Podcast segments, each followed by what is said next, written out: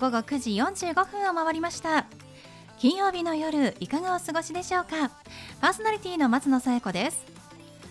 この番組ボーイズビーアンビシャスのコンセプトは夢を抱き語りそして行動に起こそうということで毎回さまざまな業種のビジネスパーソンがゲスト出演。どんなビジネスをされているのかどうして始めたのかその思いを語っていただくそんな番組です。さあそして私と一緒に番組をお届けするのは柴田法務会計事務所の柴田純一先生です。先生よろしくお願いします。よろしくお願いします。さあ今日は12月24日ということで、クリスマスイブですね先生、はい。街がキラキラしてます。はい。はい。先生はあんまり関係ないかもしれませんけれどもね。いやそんなことありません。ねでも街が輝くのは嬉しいです。ね、はい、いやそうですよねとねあの恋人たちはイブで、まあ、家族はなんかこう25日のクリスマス当日にね、お祝いするとか、いろいろあると思いますけれども、私はあのクリスマスはケンタッキーのバーレルをね、予約してますので。ですね。今年はあの金曜日がねあのイブということですから、どれだけお酒を飲んでも翌日休みと。いや本当に社会人にとってはありがたい。いや明日お休みじゃない人は本当にねかわいそうですけれども。と かね。いろいろこう金土日でいい曜日だなって思いました。そうですね。あんまり先生は関係ないですね。いやいや、あの結構皆さんと同じように。はい。ね。うちはあの三百六十五日次を決めてくれ。そうですよね。先生は本当にもう年末年始もあんまり関係ないぐらいお仕事されてますから、お客さんが呼ばれれば行くと、はい、いうことですけれども、世間的には、まあクリスマスイブ、クリスマスということですから、皆さん素敵な聖夜をお過ごしいただければなと思います。はいそれでは第90回ボーイズビーアンビシャススタートです。この番組は遺言相続専門の行政書士柴田法務会計事務所の提供でお送りします。それでは先生今夜のゲストのご紹介をお願いします。はい今夜のゲストは型染め作家の大小田真由子先生です。大小田さんこんばんは。こんばんは。よろしくお願いします。よろしくお願いします。さあこの番組、えー、芸術に関係している方を応援しようということで毎月1回ですね、えー、作家さんなり芸術に関係している方をゲストにお迎えしているんですけれども今日は型染め作家さんでいらっしゃるということでこの型染めというのはどんな作品になるんですか？はいえっ、ー、と型染めっていうのは日本にある昔からある染色の技法なんですけれども型紙を切って布に模様を染める技法です。はい、布にえ型紙を使って布に染めていくということなんですね。はい、どんな手順になっているのかそのいろいろやり方があると思うんですが大小田さんはどのような過程でこう作品を作られていくんですか？はい。えっと私は藍染めに藍染めをして型紙でこう模様を染めるっていう作品をいつも作っているんですけれども、はい、えーと、型紙をにまずあの、まあ、考えた図案とか絵とかを描いてそこ、はい、その絵にカッターとかで刃物で、えーと、型紙を切ってはい、その型紙を、えーと使って藍染めの藍染めされた布に型紙を置いてで薬品とかの糊で、えーと、型紙に何ですかね。塗っていくということでいいんですか？そうですね、糊を置いて、はい、でそれを後から抜くっていうちょっとなんかえ糊を塗ると塗って型紙を外すとその型紙のところ糊を塗った部分の藍染めの色が抜けてそうですね。水で洗い流して、それでその部分が模様になるっていう。いや初めて知りました そういう技法。で昔からあるものなんですね。あそうですね。その薬品を使うのはちょっとあの近代にできた技法なんですけれども型染めっていう技法自体はかなり昔からある日本の技法です。えー、そうなんですね。あの大小田さんはそのどういうなんかこう動物とかいろいろあると思うんですけど何かテーマが決まっていて、それを作品にしていくとかってあるんですか？あそうですね、えっと、生き物をテーマにしていて、まあ、植物とか動物とか人とかあと架空の生き物、結構自分がちっちゃい時に触れてきた、まあ、絵本のお話とか神話のお話からこう広がってそういう生き物とかのモチーフを作ってます。書いていくわけなんですはいね。じゃあテーマ基本的にはまあ動植物そうですね。をテーマに作っていくということなんですね。はい。なんで大小田さんはその型染めをやろうと思われたんですか？あ型染めをはえっ、とまあ大学院からまあ芸術の道にこう進もうっていうふうに志したんですけど、それまではあのまあ普通の大学に通っていて、うん。その時にまあもともと小さい時からまあものづくりが絵を描くのとかものづくりが好きでそっちの方に行きたいなとは思っていったんですけどまあいろいろ考えて普通の大学に進んだ時に、はい。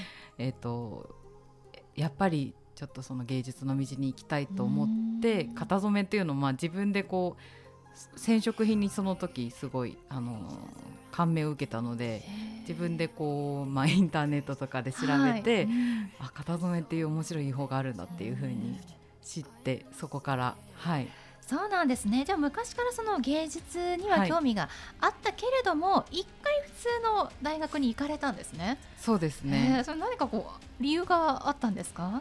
えっとまあ結構ちっちゃい時はもう本当に作家になりたいっていう気持ちが強かったので作家になるためにはうんちょっと自分でこう教養を身につけてからなろうと思って大学は普通のえ 大学に行こうっていういや でもすごいですよ。ちゃんとこう計画的ですよね。ある意味。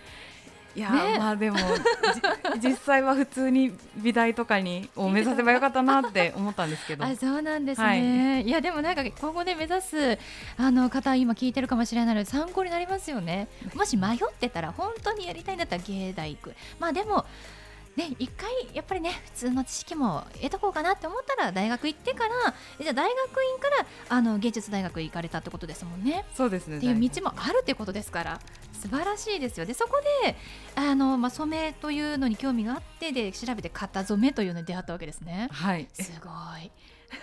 先生こういうのもやっぱありますねこういう道もね。そうですうねん。でそのね。院に入ってから、はい。そのどんなあのことを学んだんですか？院に入ってからはうん。もう自分がその入る時にもうすでに今のこう藍染めと型染めで作品を作るっていうので決めていたので、うん。まあ、そのままそれを追求するような形でひたすら作品を作ってました。そうなんですね、すごい。あ今は卒業されていらっしゃるんですよね。はい、はい、どんなあのまあ立場と言いますか。あはい、はいえっと、今年の3月で、まあ、あの芸大の博士課程を終わってそこからそのまま同じ研究室でうん？助手をしてます。そうなんですね、はい。そのまま。もう芸大の院をそのまま引き継いでということで。でも3月にね卒業されたばかりででもそういう道もあるんですね。こう研究員という立場になるんですか？はい。研究うんっていう立場ですねあ一応。そうなんですね、はい。それでも続けることがはい。できるわけですね。はい。はあ。ありがたいです。すごいあの藍染めのその魅力っていうのはどんなところにありますか？藍染めはやっぱりこう、まあ、布に染まった素材感と、あともう本当に最古からずっと最古の、まあ、染色うん、うん技法って言われてるんですけどそういうこう歴史みたいなのを感じるのも、うんでもわからない存在っていうようななんか色の綺麗さとか、うんまあ、説明のつかないところですごく魅力を感じてます。へーそうなんですね。はい、まあ藍染めって基本布なんですけれども、あの大久田さんその布を染めたものをどういうふうに作品に変化させていってるんですか？えーとまあ、平面作品普通に絵として見せたり、えーとまあ、タペストリーとかあと、はい、まあ、着るものにもああのー作れますし手ぬぐいとあかーいいですね。布雑貨とかそういういろんな方向で作ります。アレンジはでは本当に多種多様と言いますかいろんなものに応用できるわけですね。はい、あ素敵で今あの、えー、と助手としてあの芸大でまだ続けてますけれどもなんかこう個人で展示したりとかそういう機会もあったりするんですあかはいえっ、とまあ12月はまあ少しえっ、と2つ展示あったんですけど、うん。そこから2月2月にえっ、と六本木の深作ギャラリーであの個展をします。そうなんですね。であとはまあちょっと創営ギャラリーさんとかでもちょっと展示させていただければいいなって 思ってます。楽しみですよね、はい。創営ギャラリーさんに、えー、個展されている作家さんもねこの番組結構来てくださってますからね。はい。ではそんな大小田さんに最後お聞きしますが大小田さんの夢は何ですか？はい。えっとどんな形かわかんないんですけどあの人間国宝になりたいです。素晴らしい。でいす。も う夢は壮大ソエソエギャラリーのあのねうんトップの方もこれを聞いたらね ますます力が入ると思います。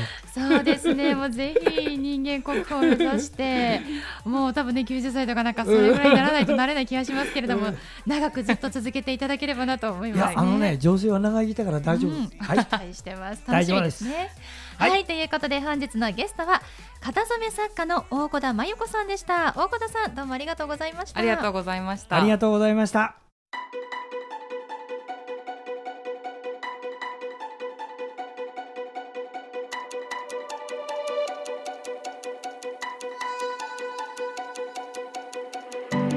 続いては柴田先生のワンポイントアドバイスです。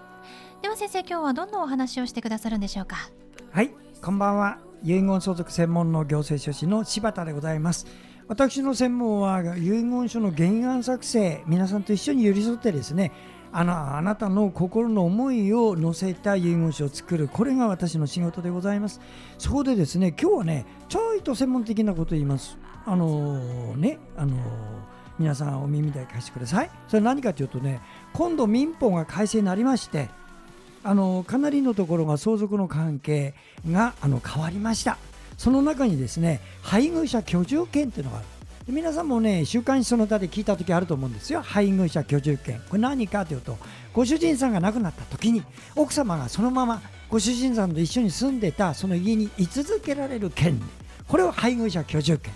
今まではこれをめぐってですねほとんどの要件を子どもたちに捉えて家しかなかったっていうのが今度はそうではなくなったのね。独立の権利として認められました。そこの居住権について皆さん専門的な立場からねちょっとご注意します。一つ配偶者居住権はですね遺言でご主人さん書くときは遺贈で書いてください。いいですか？相続じゃないよ。遺贈。これ遺言書書く人注意してね。それから2つはね必ず配偶者居住権はあの実際になった時は登記をすることです。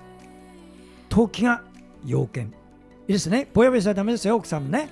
それで3番目対象の不動産。これはねご主人さんだけの単有で持ってた場合だけです。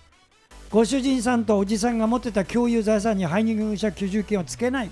つけられない。これもしといて。そして最後に言います。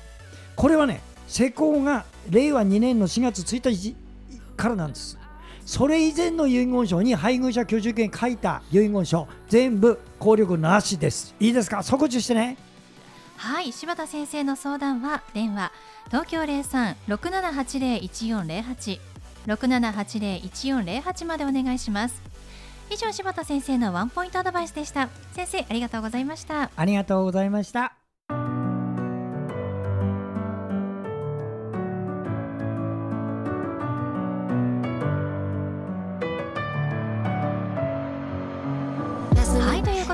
送りしてきました「ボーイズ・ビン・アンビシャス」いかがでしたでしょうか？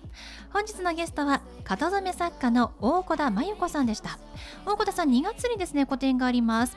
秀春深作ギャラリー六本木というところでミッドタウンの前にあるギャラリーですね。詳しくはインスタグラムをご覧ください。インスタグラムで大小田アンダーバー真由子で検索します。大小田さん字は大小田んぼの田って書いて大小田と読みますのでぜひ検索してみてください。それでは本年は今日が最後になりますね。次回は来年1月にお会いしましょう。お相手は松野紗友子と柴田純一でした。それではさようなら。さようなら